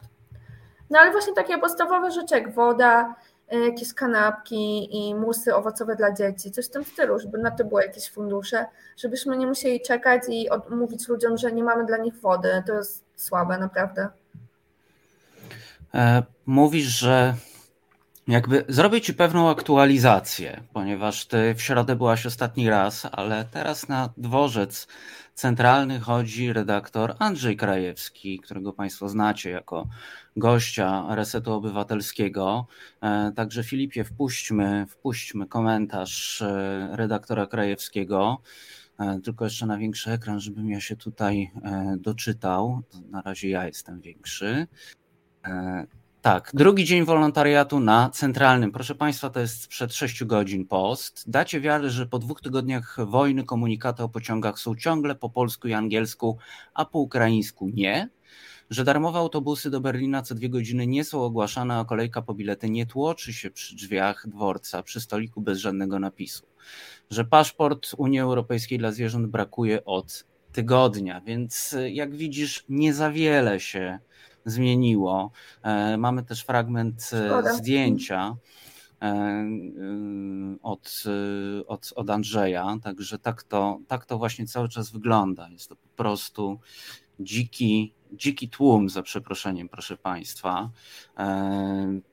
No, taka można powiedzieć fala ludzi cały czas tam po prostu E, się przewija. No i właśnie, nie ma to, bo to też jakoś tak mnie, e, wiesz, e, mówisz, że są ci tłumacze i po raz, po raz kolejny widać pewną, pewną tutaj można powiedzieć, to to może patologia to nie jest dobre, mm, dobre określenie, ale właśnie mówisz, są wolontariusze, przyszli tłumaczyć. Są wolontariusze i przyszli tłumaczyć, a komunikatów, jak pisze Andrzej Krajewski, e, jak pisał 6 godzin temu, no 7, bo e, godzinę trwa program. E, więc Andrzej 7 godzin temu pisał, nie ma komunikatów na dworcu. Nie wiadomo w ogóle. Nie jak... to uwagi, bo nawet nie słyszałam tych komunikatów. Tam jest po prostu też tak bardzo głośno, że jak przychodziłam po tych kilku godzinach do domu, to mi dzwoniło w uszach i w ogóle do dzisiaj jestem jakaś taka oszołomiona, bo jednak w strasznym hałasie tam siedzi. To jest kolejnym takim, że tak powiem, skutkiem ubocznym.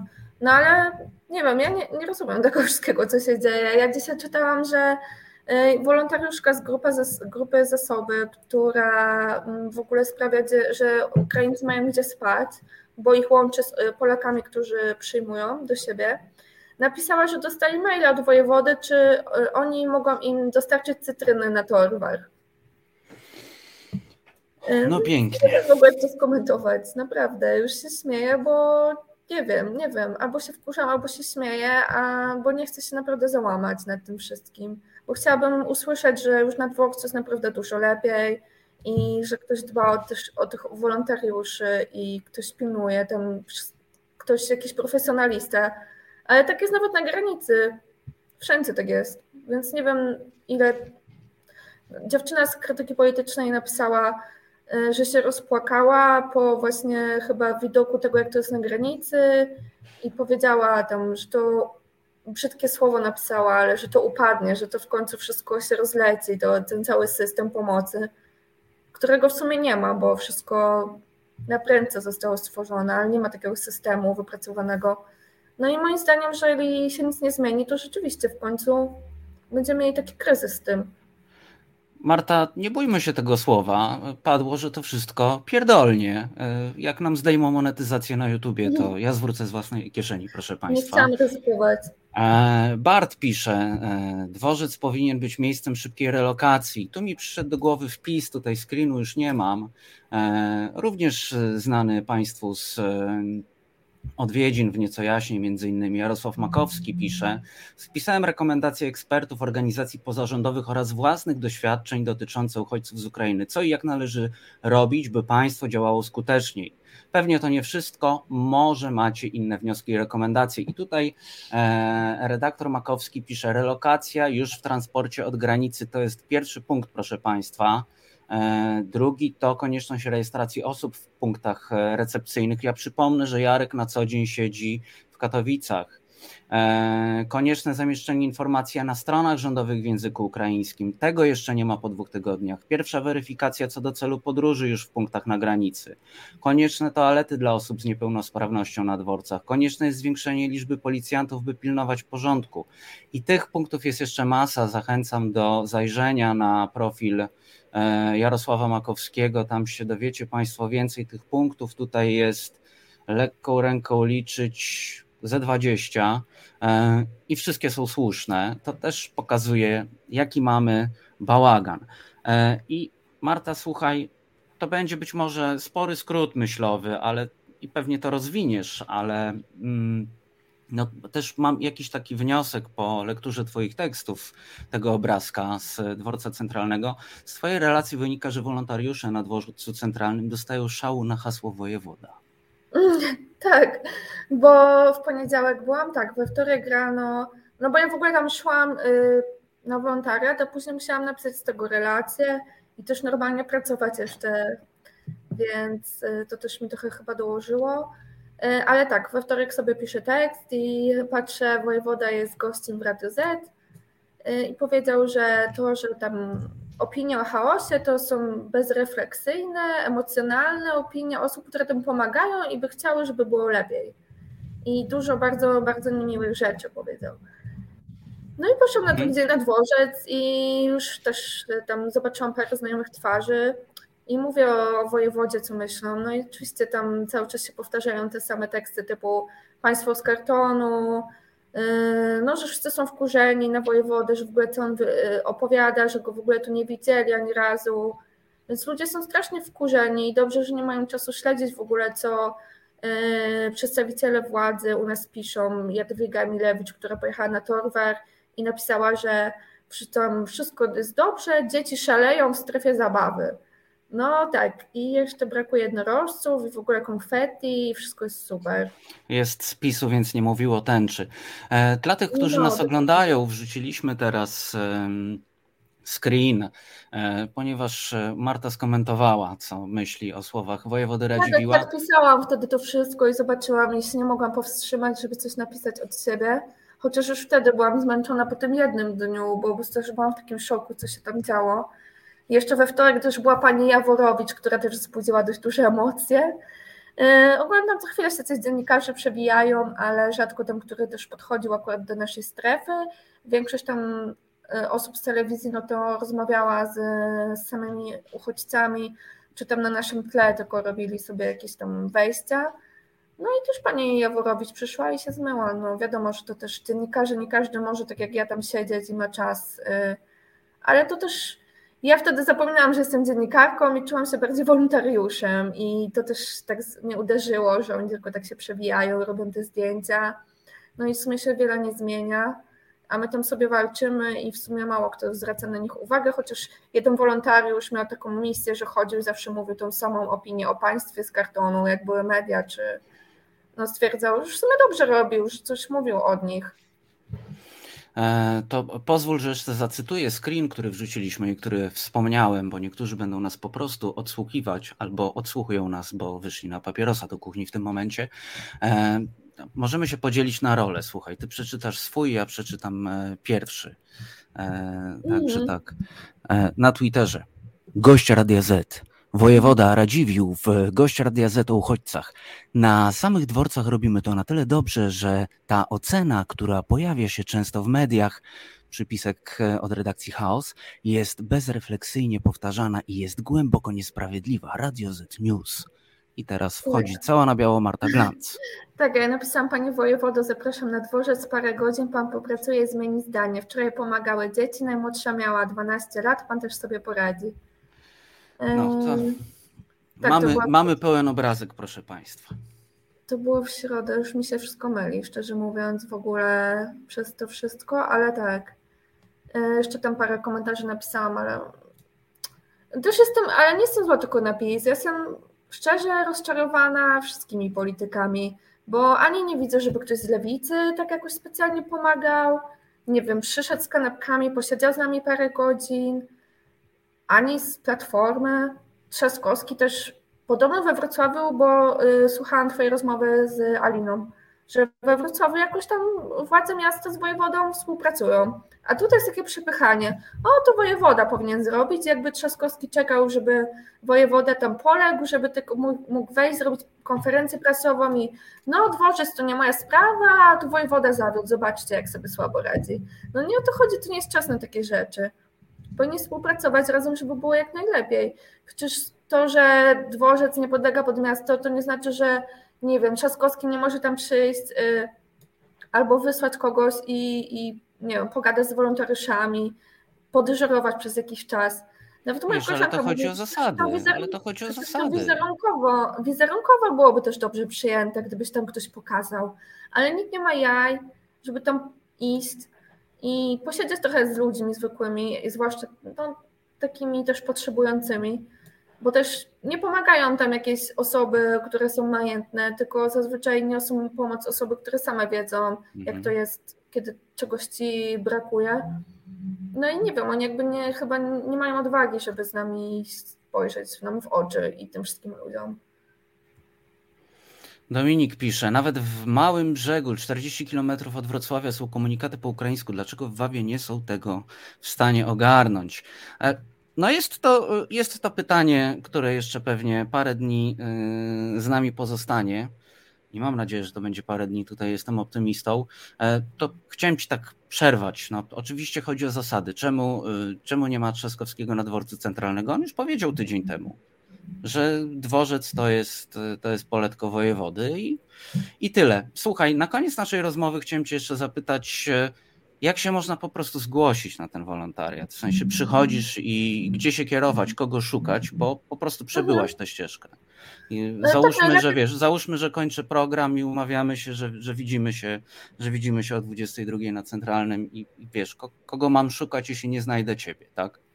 Mhm. E, najlepiej śledzić grupę Centrum, na Facebooku się dodać i na Instagramie. Oni tam wpisują, czego potrzeba z rzeczy takich i czy potrzebują wolontariuszy. Teraz są grafiki rozpisane i można. Ja dzisiaj do nich pisałam na przykład, mm, czy jest im ktoś potrzebny na noc. Jak jeszcze myślałam, że dam radę tam iść i się dowiedziałam od razu. E, I tak najlepiej myślę, ale jak się po prostu pójdzie na dworzec, to trzeba się kierować do hali głównej i tam jest e, na środku po lewej stronie punkt, gdzie są zapisywani wolontariusze i powiesz w jakich godzinach trzeba się przygotować, na jaki dyżur możesz przyjść. Czy na przykład 6.12, 12.18, czy tam na noc, czy na sam wieczór. Yy, I wtedy oni ci mówią, gdzie jesteś najbardziej potrzebny. Jeżeli znasz język rosyjski czy ukraiński, to jesteś bardzo tam ważny, bo wtedy będziesz mógł rozmawiać z ludźmi o noclegu czy dojeździe.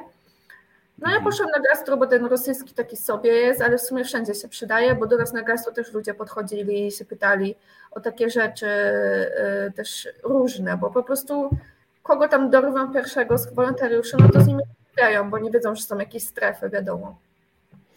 Ale zachęcam też do pomagania w, innych miejscach, w innych miejscach, bo widzę, że wszędzie są potrzebni wolontariusze i to nie tylko na Torwarze czy w, w, na dworcu centralnym, ale też teraz powstają takie lokalne punkty dla uchodźców. I na przykład gdzieś tutaj u mnie na Muranowie koleżanka mi wysyłała, że tam 250 osób przyjęli, no ale tam też są potrzebni wolontariusze i też szukają.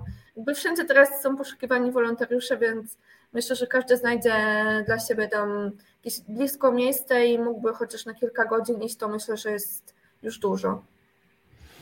Ale no dobrze, to do tego państwa. nie da się tego skończyć tak szybko i później są konsekwencje też takie trochę nie tylko zmęczenia, ale właśnie psychiczne. Trzeba się przygotować Wiesz, na to. Jeśli teraz się, jeśli teraz e, wolontariusze jeśli wolontariuszom teraz się po prostu skończy para, to może jej nie starczyć, a na razie jesteśmy w tym takim ferworze, jako, e, jako no nie wiem, chyba trzeba to nazwać tak po Weberowsku, że to jest wspólnota jednak, bo do społeczeństwa nam momentami daleko jako Polakom. E, teraz jest zryw, ale skończy się nam niedługo paliwo i dramat zacznie się za 2-3 tygodnie, jeśli państwo się nie ogarnie. Przepraszam, że tak e, gorzko na zakończenie, Marta. No ja się zgadzam w 100%.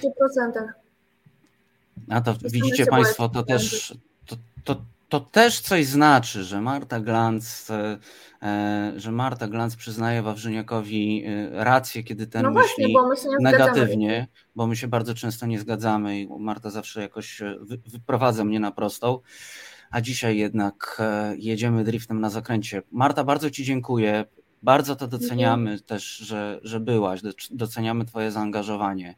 Jest to wszystko bardzo obciążające. E, także bardzo, bardzo to doceniamy, że, że byłaś tam, e, że nam o tym opowiedziałaś. No i do zobaczenia już niebawem w nieco jaśniej. Spokojnej nocy. Dzięki, Dzięki wielkie. Dobranoc. I proszę Państwa, już za chwilę Trochę lżej, e, trochę lżej, trochę, trochę na deser, e, bo będziemy rozmawiali o nowym programie w Resecie Obywatelskim. Dzisiaj ja mam ten zaszczyt zaprosić na ten program i powitać naszą nową prowadzącą, Katarzynę Szulc-Strychowską, ale to za chwilę. Reset Obywatelski działa dzięki Twojemu wsparciu. Znajdź nas na zrzutka.pl. Reset e, Obywatelski to jest e, nieco jaśniej. Ja nazywam się Kornel Wawrzyniak, za sterami Filip Łeszega. Producentką programu jest e, Aneta Miłkowska. Za to wsparcie bardzo dziękujemy. Jak zostać producentką, producentem programu dowiecie się ze strony resetobywatelski.pl. Tam jest zakładka dedykowana temu, jak można nas wspierać a opcji jest kilka. Jest też taki guziczek na dole naszej strony Obywatelu i z nami, do czego zachęcam, żebyśmy pozostawali w kontakcie. Proszę Państwa, teraz gorąco ją przywitajcie Katarzyna Szulc-Strychowska, nasza nowa autorka w Resecie Obywatelskim, która będzie prowadziła program Magazyn Kultura i który to będzie miał premierę 13 marca o 21, czyli w najbliższą niedzielę. Dzień dobry, Katarzyno. Dzień dobry, Kornelu. O czym Witam to Państwa. będzie program? Witam Bo Państwa. nazwa myślę, że jest e, bardzo sugestywna, ale myślę, że nam jeszcze trochę rozjaśnisz, co planujesz na te spotkania niedzielne. Przede wszystkim bardzo, bardzo serdecznie chciałabym się ze wszystkimi Państwem e, przywitać. E, powiedzieć, że będzie to program, jak sama nazwa wskazuje, o kulturze. Magazyn Kultura. Będzie to program cykliczny. Będziemy się spotykali co niedzielę o godzinie 21 na godzinę. W głównej mierze myślę, żeby, żeby ten czas mi dany tutaj w radio poświęcić spotkaniom dookoła teatru. Ale nie tylko. To będzie także świat sztuki, będziemy e, spotykali się z osobami pracującymi w muzeach, rozmawiali o e, bieżących tutaj warszawskich, może nie tylko warszawskich wystawach. Myślę także o ciekawych galeriach, o tym, co tam się w tej chwili dzieje. Natomiast zdecydowanie są mocą, chciałabym podkreślić to dla wszystkich, którzy nas w tej chwili słuchają, że będę sfokusowana na teatrze, Y, na tym wszystkim, co się dookoła teatrów y, ciekawego dzieje. I to będą y, głównie oczywiście twórcy, aktorzy, reżyserzy, ale także dyrektorzy teatrów. I takie osoby żyjące też powiedzmy życiem dookoła teatralnym. Bardzo niewykluczone, że, że, że jakiś krytyk teatralny do nas zawita i opowie o tym, co, co poleca na przykład w tej chwili najbardziej Polsce do obejrzenia. Czyli wieści z teatrów, wieści z galerii.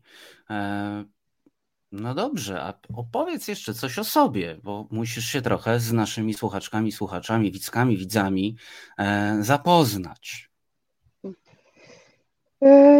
No tak. Bardzo, bardzo już od bardzo wielu lat pracuję w, tutaj w warszawskich mediach właściwie od kilkunastu lat, y, z tym, że zajmowałam się głównie y, biznesem medialnym. Od siedmiu lat zajmuję się public relations w różnych instytucjach, w różnych podmiotach, odpowiadam za relacje z mediami właśnie. Przez ostatnie lata pracuję dla dużego wydawnictwa, pracowałam też przez, przez kilka lat dla e, mniejszego wydawnictwa, zapewne e, słuchaczom bardzo dobrze znanego, e, dla krytyki politycznej. Poznałam bardzo wiele bardzo interesujących osób, twórców związanych z wszystkimi właściwie dziedzinami twórczości. E, także pisarzy, autorów książek i właśnie chciałabym teraz troszeczkę e, bliżej, bliżej się, móc się z nimi spotkać, porozmawiać, podyskutować, zapytać, dlaczego to robią, e, co jest dla nich najważniejsze, nad czym teraz pracują, jakie mają plany na przyszłość. Bo w równym stopniu, co, co na samym powiedzmy wytworze ich sztuki, chciałabym się sfokusować także właśnie na, na, na samych twórcach, przedstawić ich sylwetki, przedstawić ich e, ścieżki rozwoju, kiedy debiutowali, w jaki sposób zaczynali, e, kto im ten, ten debiut ułatwił, e, czy, czy stało się coś ważnego, jakie były najważniejsze momenty ich życia zawodowego, co zdecydowało o tym, że ich życie zawodowe potoczyło się właśnie tak, a nie inaczej, bo każdy w którymś momencie życia staje na rozdrożu i pyta, pyta sam siebie, prawda, co dalej którą stronę pójść. Także chciałabym, żeby te nasze rozmowy z twórcami były takie bardzo osobiste. E, nie sposób nie zapytać Cię też o to, co Cię w tym teatrze kręci. Wiesz, ja nie jestem jakimś e, wielkim znawcą. Wiadomo, proszę Państwa, wiecie to dobrze. Chodzę w bluzie i noszę adidasy i przyznam Ci się, e, Katarzyno, że ja jestem dosyć sporym fanem Krystiana Lupy i tego, co ono robi. Mm. Wiem, jestem dosyć mainstreamowy w swoich upodobaniach, ale to też pewnie symptomatyczne dla mojego pokolenia. A, a jak jakie ty masz fascynacje? E, część świata moich fascynacji pojawi się już u nas niedługo w studio. E, w najbliższą niedzielę moją gościnią będzie fantastyczna, unikalna, zupełnie fenomenalna polska reżyserka e, Monika Strzępka. Myślę, że znana w większości. Ale jeśli, jeśli ktoś na przykład y, nigdy o niej nie słyszał, nie zna jej pracy, y, to też serdecznie zapraszam. Na początku programu pokażemy na pewno y, fragment jednego z jej spektakli. Myślę, że to będzie Nieboska Komedia z, z Teatru Starego w Krakowie. No a potem mam nadzieję, że odbędziemy bardzo osobistą, treściwą podróż godzinną przez, przez życie Moniki. A z kolei za tydzień moim gościem e, będzie, myślę, że znany niemalże tak samo dobrze jak Krystian Lupa, e, Krzysztof Garbaczewski. E, no jest to osoba wspaniała, szeroko znana nie tylko w Polsce, ale także i w całej Europie. Nagradzana, doceniona. Yy, I myślę, że tutaj porozmawiamy sobie może też troszeczkę z Krzysztofem o tym, jak e, wygląda w tej chwili teatr europejski. On zresztą jest w tej chwili w Niemczech, pracuje nad Faustem i będziemy się łączyć właśnie e, z Krzysztofem e, z Niemiec. Zapowiada się to w takim razie bardzo, bardzo ciekawie. No cóż innego mogę powiedzieć. Na pewno będę z uwagą i ogromną ciekawością oglądał Ciebie. Już 13 marca, proszę Państwa, o 21 program e, Magazyn Kultura. E, pogłębione rozmowy, ale też, e, no, jak sami Państwo widzicie, nasza dzisiejsza gościni w nieco jaśniej, nowa autorka, siedzi w Ramonesce, więc no, nie będzie zadęcia. Nie będzie zadęcia. Będą to, będą to, bo też Kasia mi już o tym mówiła, będą to rozmowy E, bez zadęcia po prostu. Będą to rozmowy bez zadęcia, chociaż pogłębione, czyli to, co resetarianki i resetarianie lubią najbardziej. E, Katarzyno, bardzo miło mi Ciebie przywitać w ekipie Resetu Obywatelskiego. Śledźcie bardzo Państwo dziękuję. Uważnie. Z Katarzyną widzicie się, tak jak już wspominałem, co niedzielę od tej niedzieli, czyli od 13 marca o 21, czyli po paśmie Marcina Celińskiego w programie Magazyn Kultura. Dziękuję Ci bardzo. E, bardzo Jeszcze dziękuję. mówię cześć. Cześć Kornelu, bardzo dziękuję Państwu. W niedzielę. Do zobaczenia. I widzimy się w niedzielę z Katarzyną. Do zobaczenia. I tak, proszę Państwa, premiera w niedzielę. E, Filip nam jeszcze wrzuci e, planszę zapowiadającą program za chwilę, a ja z Państwem jeszcze chwilę zostanę. E, w tym naszym e, piątkowym spotkaniu.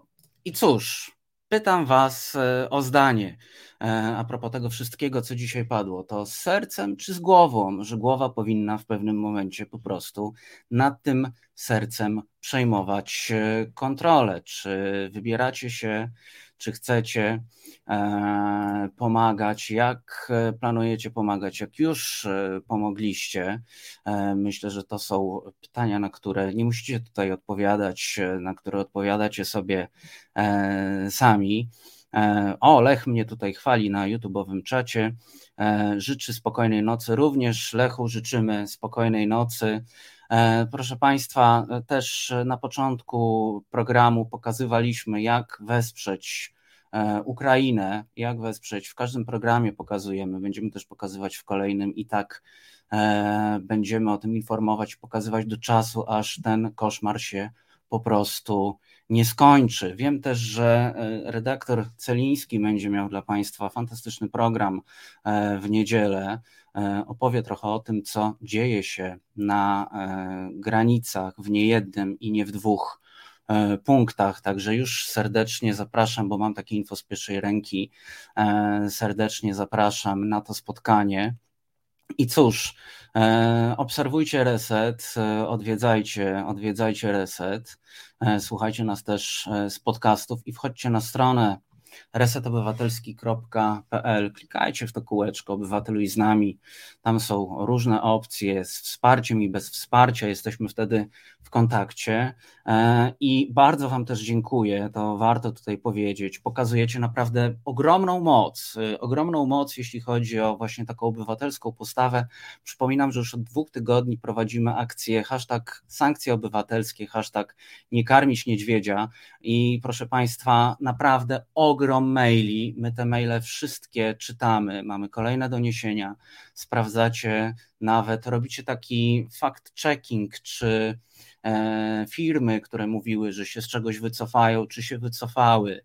Przychodzą kolejne informacje, bardzo nas w tym wspomagacie i my w miarę możliwości staramy się cały czas te informacje zbierać, pisać o tym. Także tak jak mówimy od początku, od momentu, kiedy założyliśmy Reset Obywatelski, cały czas e, pokazujecie, że to jest słuszny kierunek, to jest słuszny kierunek rozwoju mediów, budowania mediów, że budujemy te media razem. Wy, my budujemy je razem, jako wielka, można powiedzieć, powiedzmy to, resetariańska rodzina, nie bójmy się tego sformułowania, i to taka fantastyczna rodzina, bo to taka rodzina z wyboru, to już lepiej być e, nie może.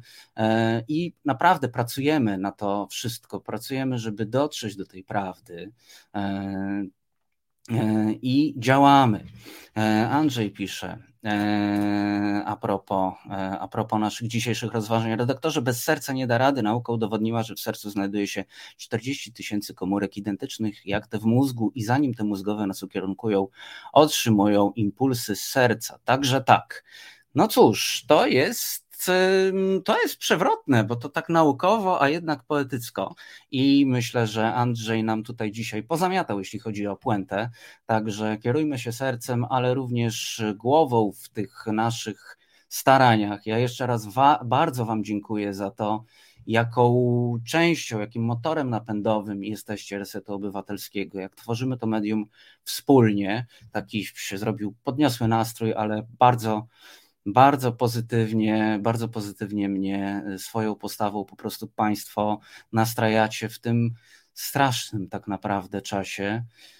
I cóż, e, życzę Wam miłego weekendu, życzę Wam przede wszystkim spokojnych głów. Starajcie się gdzieś to e, wytchnienie łapać, czy to z resetem, czy po prostu na spacerze. Pogoda jest całkiem, całkiem, przynajmniej w Warszawie, więc zachęcam do, do takich jak to filozof, refleksyjnych spacerów. I jeszcze jedna taka rzecz, która mi przyszła do głowy a propos rozmowy z e, Cezarem Wyszyńskim, prezesem Fundacji Międzynarodowy Ruch na Rzecz Zwierząt Viva, e, a mianowicie przyszedł mi do głowy taki gość, no nie mogło za, zabraknąć oczywiście w nieco jaśniej e, sięgnięcia po jakąś książkę. Tutaj mam na półce jeden z dwóch tomów wydanych przez PWN Kartezjusza, e, Kartezjusza i medytacji o pierwszej filozofii, to takie podejście e, mocno uprzedmiotawiające zwierzęta zawdzięczamy właśnie temu facetowi. Tu popukam tak żeby ci, którzy nas słuchali, wiedzieli, że rzeczywiście trzymam tę książkę. Książka jest w twardej oprawie, jak słyszycie. Właśnie, Kartezjusz, medytacja pierwszej filozofii to Kartezjusz. Dzięki Kartezjuszowi mamy takie postrzeganie zwierząt. Mechaniczna kaczka. Wygooglujcie sobie, to jest, e, jest fantastyczna ilustracja, jak ta mechaniczna kaczka wyglądała. Jest to ten rozdział właśnie substancji, e, substancji cielesnej, że tak to ujmę, już popfilozoficznej i substancji umysłowej i niestety e, od czasów Kartezjusza cały czas musimy się zmagać z tym takim postrzeganiem zwierząt jako, jako przedmiotów, jako maszyn właśnie tej mechanicznej kaczki. To taki wkręt filozoficzny na weekend e, dla Państwa.